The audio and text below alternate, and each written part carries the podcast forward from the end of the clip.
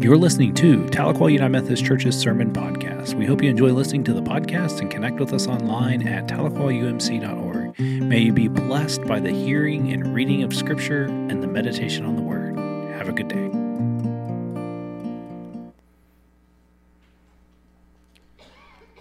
Lord, you remind us in your scriptures that let's not love with words or speech but with action and truth. And Lord, I pray that as we go about our daily lives, that you surround us with your love and care, and that in every step and every breath we take, we see it as an opportunity to share your love. Holy Spirit, come. Come and fill our hearts with your peace. Come and just excite in us that renewal spirit that leads us and guides us. And Lord, I know that you are in this place. And all of God's people say, Amen. Our scripture lesson for today comes from the epistle, 1 John, uh, chapter 4, verse 8.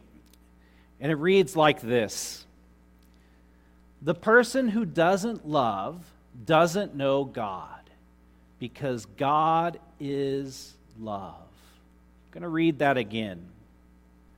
The person who doesn't love doesn't know God because God is love. This is the scripture of faith for the people of faith. Thanks be to God. Amen. God is love. I want you to hear that again. God is love. Not a, a hell or a judgment or, or damnation that sometimes gets uh, presented or, or people feel that, that they've been given this authority. God is love. So, why is love the answer? Love is the answer because God loves us. And that challenge of love pushes us and, and calls us and reminds us that love is not about us and our wants and needs. Love is about others, and love is about God. And we can't truly feel love until we let go of ourselves and allow God to lead us in love. God is love. David Field, in his Our Purpose is Love, the Wesleyan Way to Be the Church, he has these four perspectives that we can view God's love as a passionate concern for the comprehensive well being for all people. The first is God, God's love is relational. God's love is relational. Why else would he come down as Jesus and want to get to know us and be with us? Why else would he show us how to live by, by coming and being with us? Because God wants that relationship with us. And far too often we put up those barriers because sometimes that relationship with God takes us places that we don't want to go. Maybe we get in the way of our relationship with God because we're so focused on those things that we say, well, but God, I really don't want to do this. I mean, we, we see that in the Bible. God calls Moses, but God, I really don't want to go tell Pharaoh, let your people go. I just don't have what it takes. God says, I can provide for you. But God's love is relational. God has a, a, a, passionate desire to draw us into relationship with God's very self by removing all obstacles that we create between us and God. And it's also between us and our neighbor.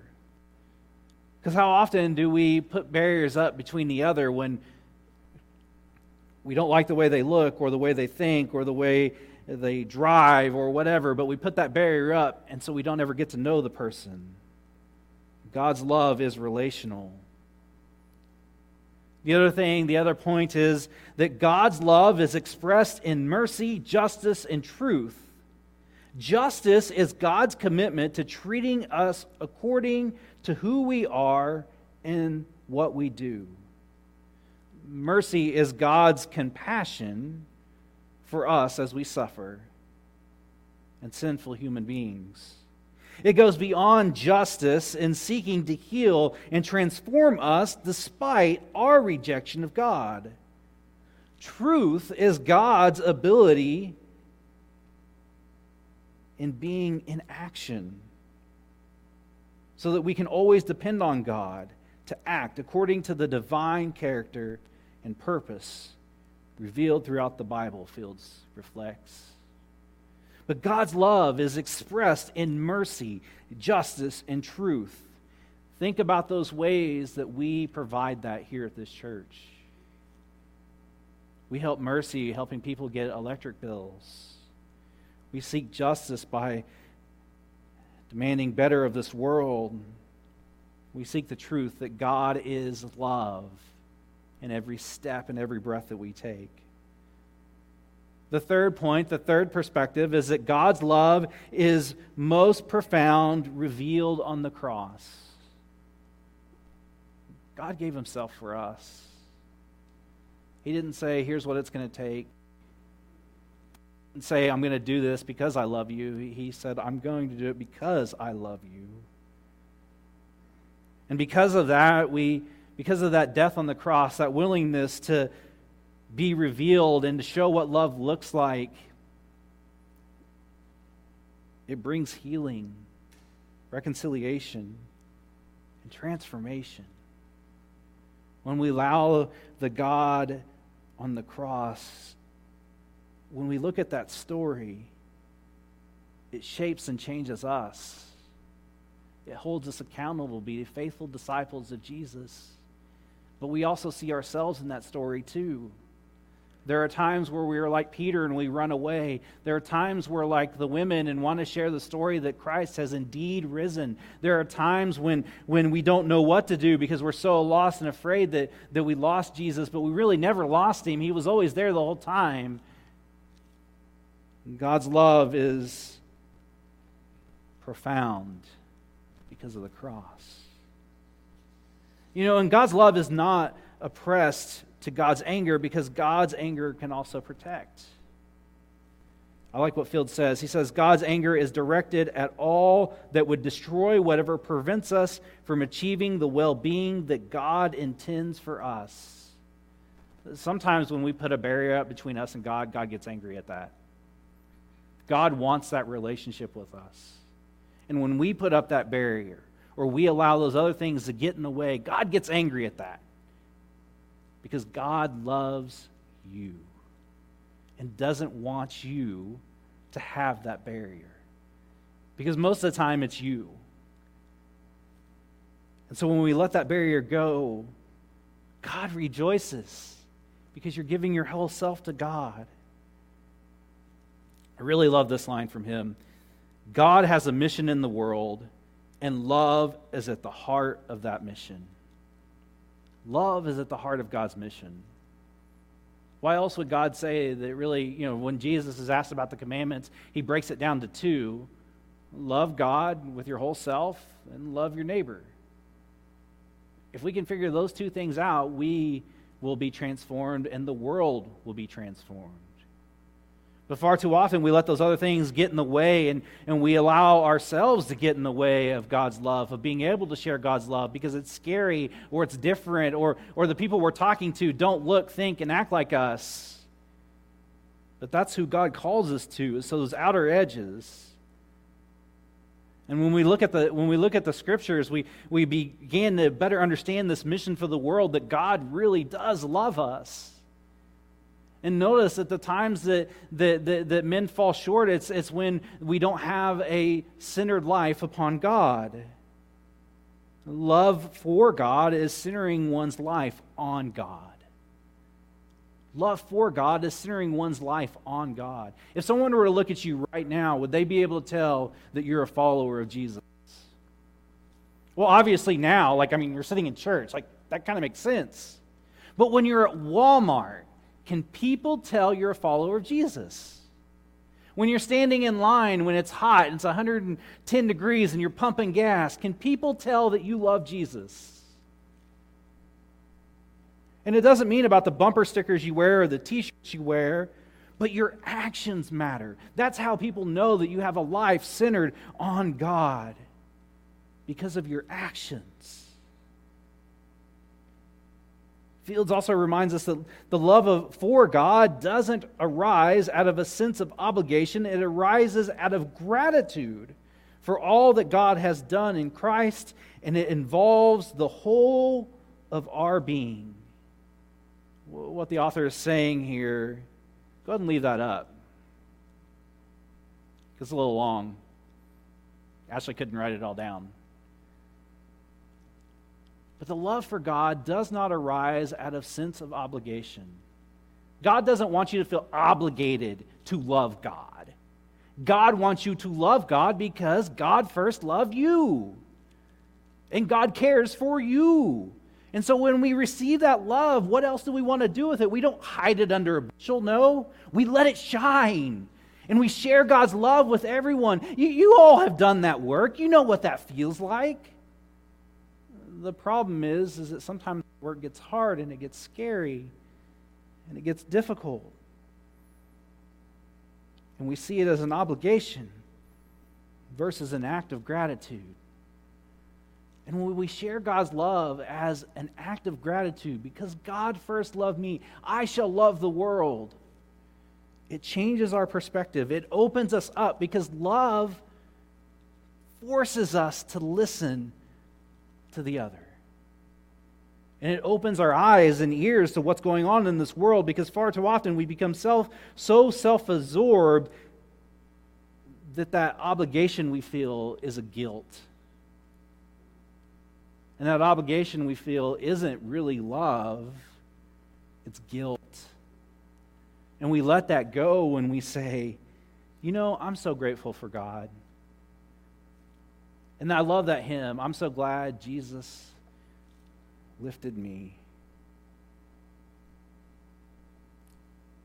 The author continues that love for others is the self sacrificial commitment to the concrete and holistic well being of all human beings, which includes spiritual, psychological, physical, and social dimensions. Leave that up for a little bit because that's a lot. Love for others is the self sacrificial commitment to everyone. How are you treating your neighbor? How are you caring for the other? How are you showing God's love? When, when, we, when we think about those things, the spiritual, the psychological, the physical, and, and those social dynamics that we have, when, when we take those all in account, are we really loving everyone or people that only look, think, and act like us? Because if we're only doing that, we're not loving like God has called us to. God's love calls us out and further. If you don't believe me, read the Gospels. That's where Jesus went. Jesus didn't hang out in the synagogues with the religious leaders. They were okay. They weren't really, but that's a whole other sermon. The religious folk had problems too. But God wanted to make a connection with those people on the outside. And so Jesus came and modeled a lifestyle for those disciples, you all, to follow. And when we live like that, when we get to know the other, and we get to know the stranger or the homeless or those that are hurting, and we care for those, and we self sacrifice. It's amazing how things change for us. We become transformed just as well as the love that we share transforms those that we share it with. Love for others, as the author continues to reflect, he says, Love for others is not mere outward actions, it involves an inner attitude and motivations such as peace, or sorry, such as patience, humility, meekness, justice, self sacrifice, and benevolence. Inward actions, too. Not only what we do on the outside, because good people do things on the outside are not necessarily followers of Jesus, but it's where our heart is. It's what we're putting into ourselves. Do you daily read Scripture? I found myself as I've been on, even on vacation at nine o'clock when my Scripture bell would ring, I would look at it without fail. I wouldn't say I was on vacation. I wouldn't tell my phone I was on vacation. Nine o'clock would ring. I'd pull up my phone. Now, granted, nine o'clock was eight o'clock in Colorado, so I was a little bit more angry. But there it said, Scripture reading for today. And you know, I needed that. And it worked on me and it changed me and it shaped me. And, and the more we intake a, a, of the daily reading of scriptures and that inner attitude that we take leads to a healthier outer attitude because we realize that God is love. We, we wrestle with this because God is love and, and we want to be a loving and caring person.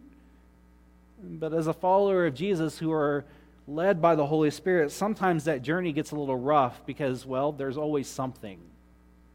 Something putting us between a barrier and God, something that is taking away our attitude towards God, or, or just in all honesty, something that, that we put up because we're so afraid.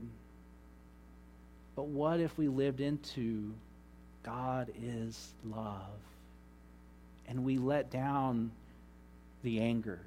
we relax our shoulders a little bit. And we don't be so uptight. And we allow the Holy Spirit to lead us. You remember the Holy Spirit? We talked about it a month ago.